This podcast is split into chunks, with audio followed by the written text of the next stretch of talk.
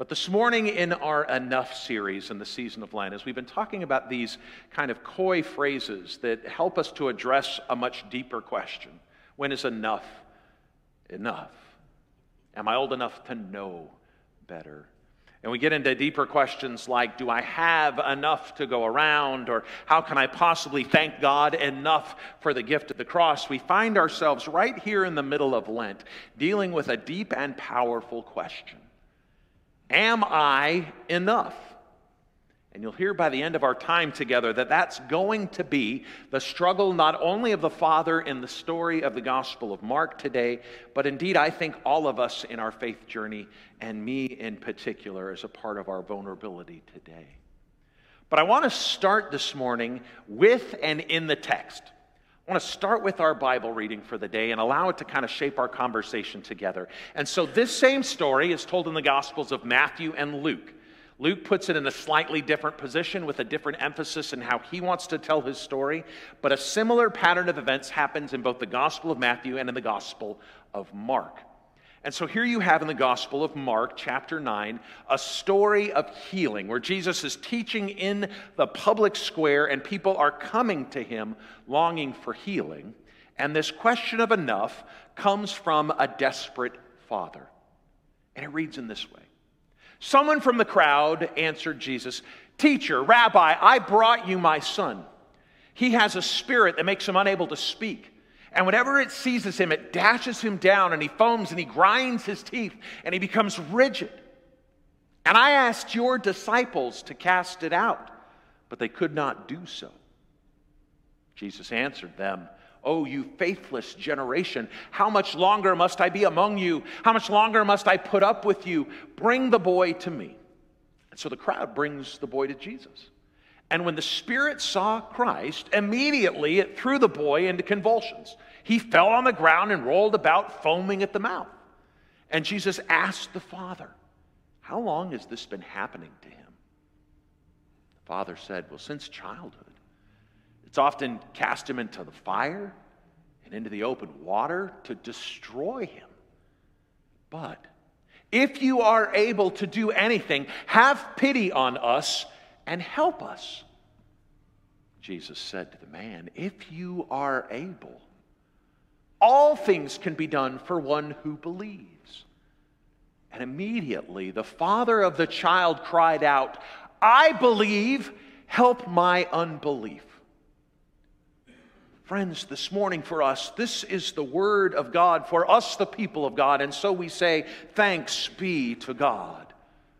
What a fascinating intersection of need and deliverance, of hope and doubt. This story is about a father's struggle with the question of being enough and running headfirst into a Jesus that he hopes will be enough for his need, for his story, for his struggle.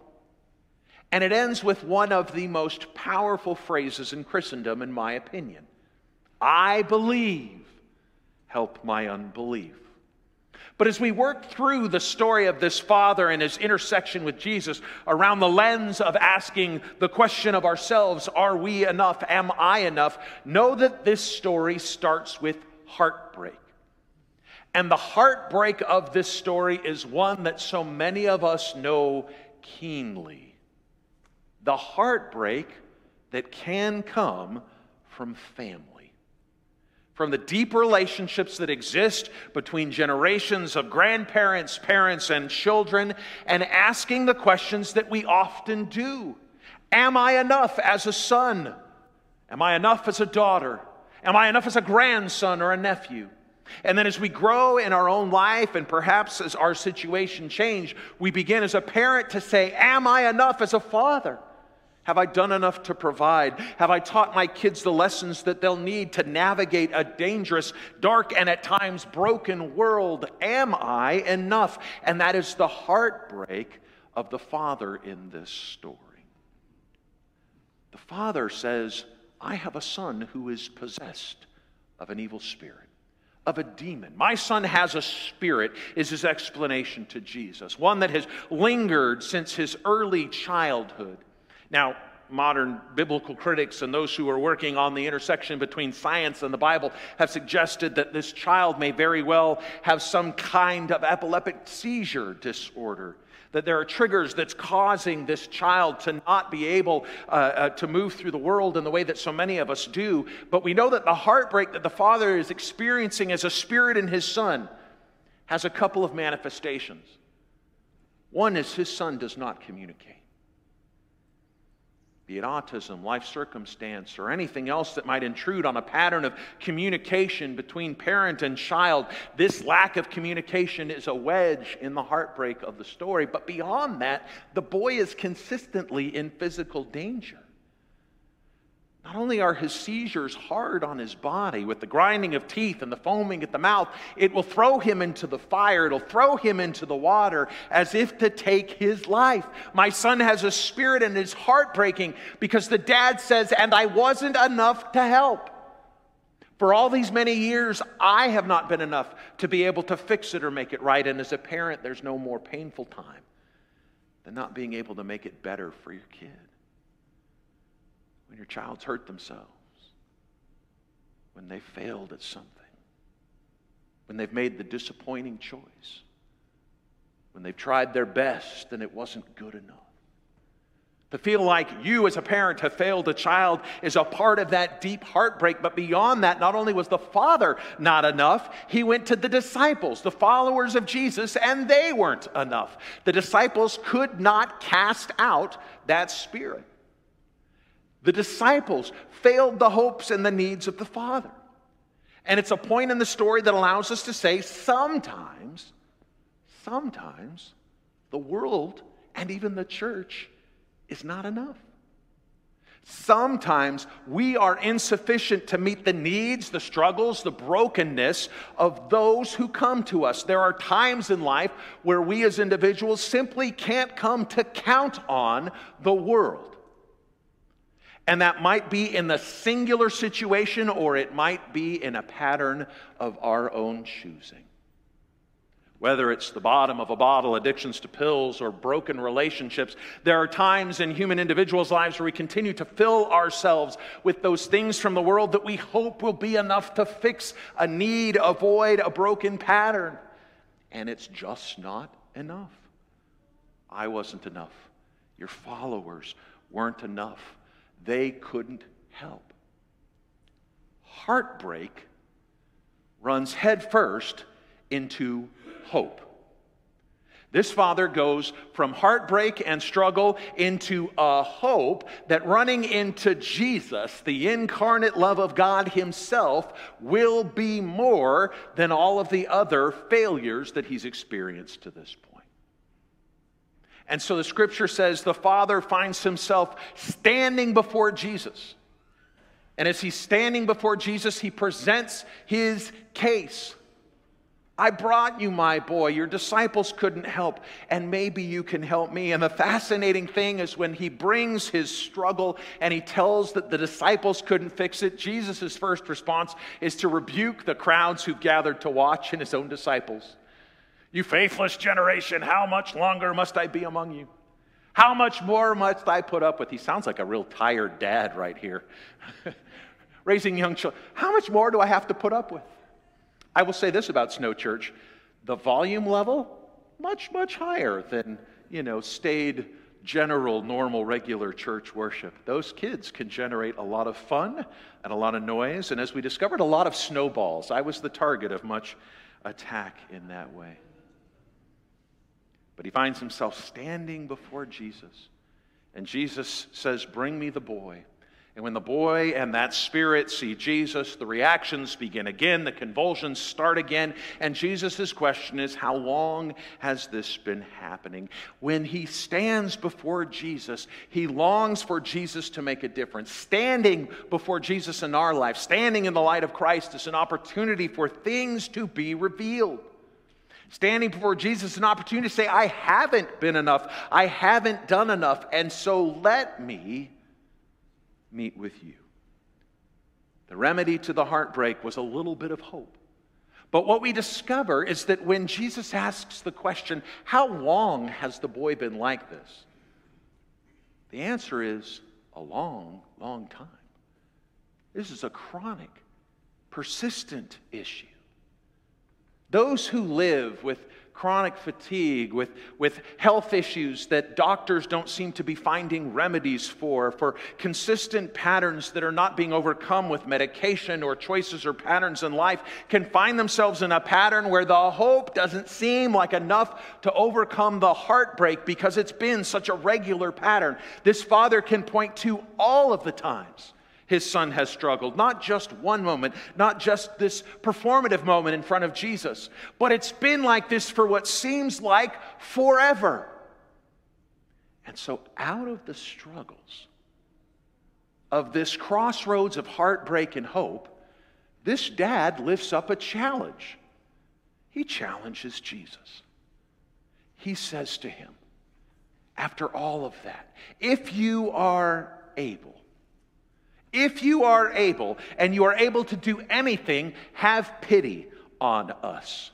Now, the first part of that sentence really irks Jesus. He will respond with the same. If you are able, all things are capable for the one who believes. But the question is, if you are able, have pity on us. Now, pity comes up a little short, but you hear the struggles of the man. I want you to just see me and know how hard it is. If there's anything to be done, if you are able, have pity on us. I don't need a fullness of relationship. I'm not longing to follow you. I just need a little bit of mercy. And what he invites is sympathy. But without realizing it, he's asking for something a little deeper. Y'all know I love wordplay. Sympathy, the pathos part, means feeling or emotion. Sim and sympathy means with. To have sympathy with someone is to have emotional energy with them. I'm sorry you're hurt. I'm sorry you're sick. I'm sorry your parent has passed away. That sense of, I appreciate and realize that your emotional state is broken, is fragile, is hurting, and I have feelings with you. But the if you are able invitation and the challenge for the man is not just for the sympathies of Jesus, He's actually asking for the empathy of Jesus.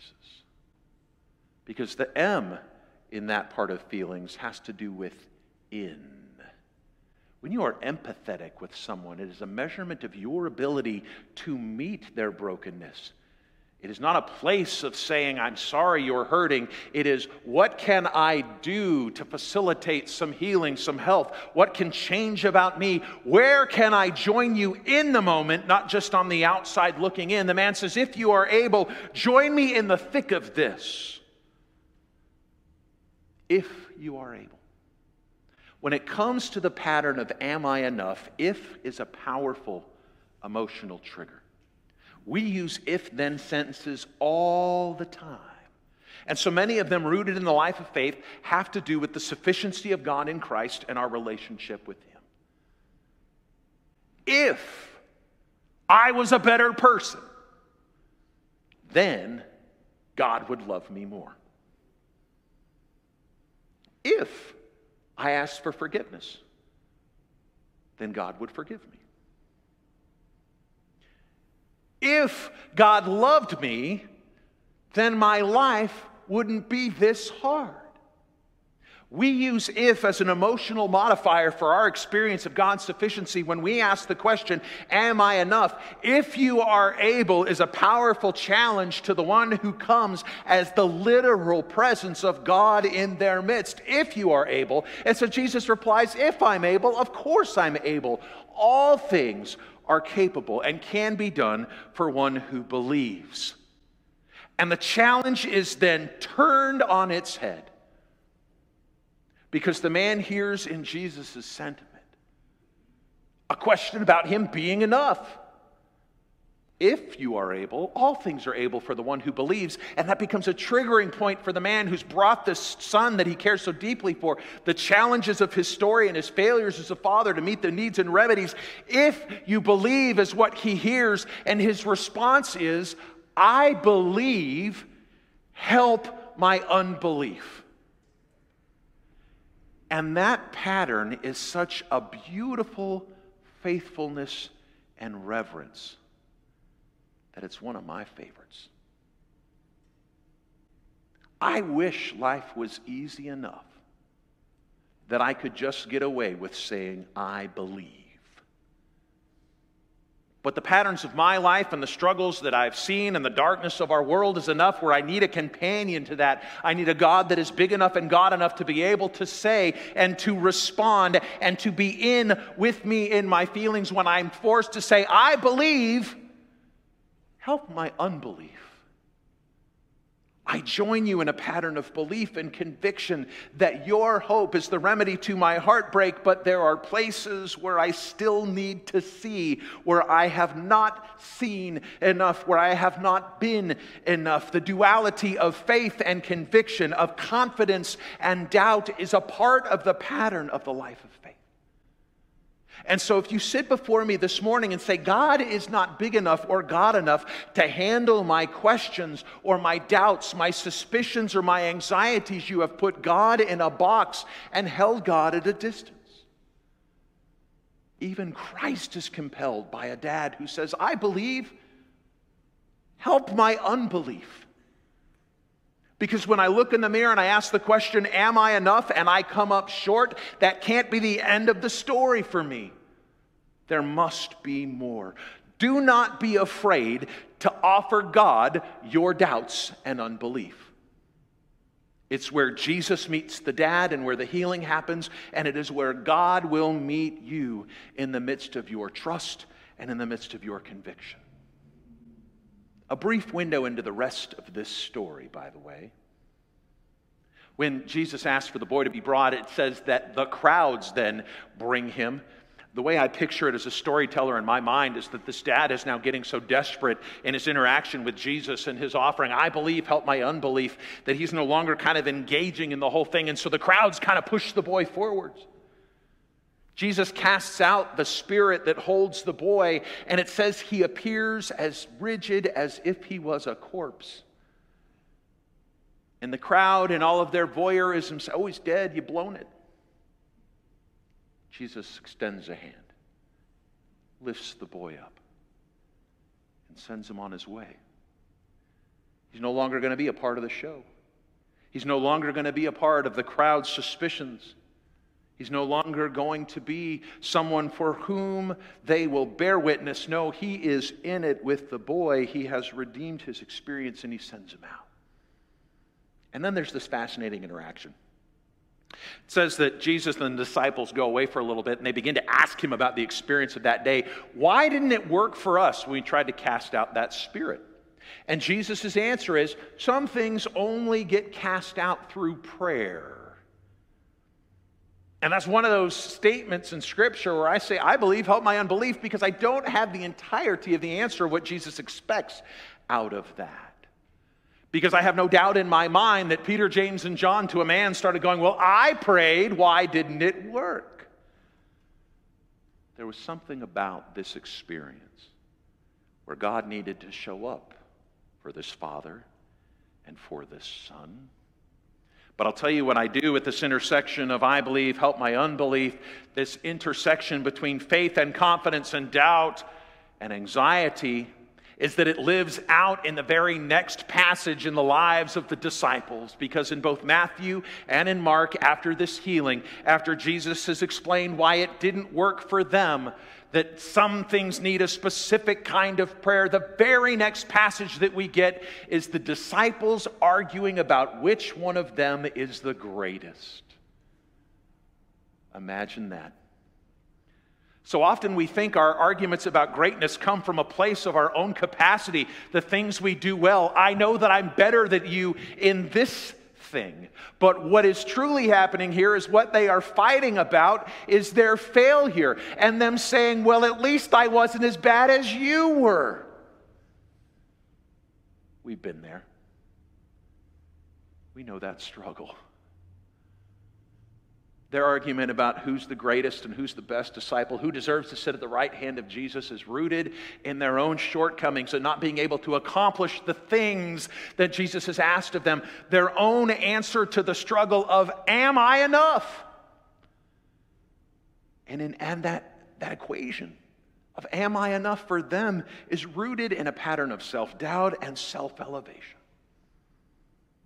It's our theme for today, rooted in the journey of a father and in our own spiritual walk. Am I enough? Well, a question I often ask of myself. Am I enough in my physical life? Have I exercised enough? Am I doing enough to stay healthy? Am I doing enough to chase off potential health risks from family history or from my own life choices? Am I doing enough? Am I eating right? Am I who I am meant to be in my own body? It is a question that I ask of my own spirit. Am I praying enough? Am I seeing the results of those prayers manifest in my story and in the lives of others? Am I being faithful?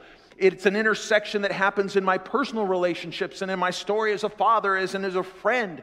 Am I enough? Have I done enough? This is the question that gets at the absolute heart of the Lenten journey. Because all of the temptations of the narrative that Jesus that drives the season of Lent are rooted in this. His temptation, his wilderness journey is a question about being enough, and so too is Lent, a time for us to ask this question Am I enough? And what happens when I'm not? Am I able to run into the arms of a God who is not just pitying me, but is indeed empathetic with me and present in my story, who acts not from a place of judgment and scorn, based on my ability to complete certain tasks, but will meet me with mercy and grace and strength, who will lift me up from a pattern of despair and set me on a path of righteousness? How do we behave as if we might be enough? Well, we have to act as if God is on the move.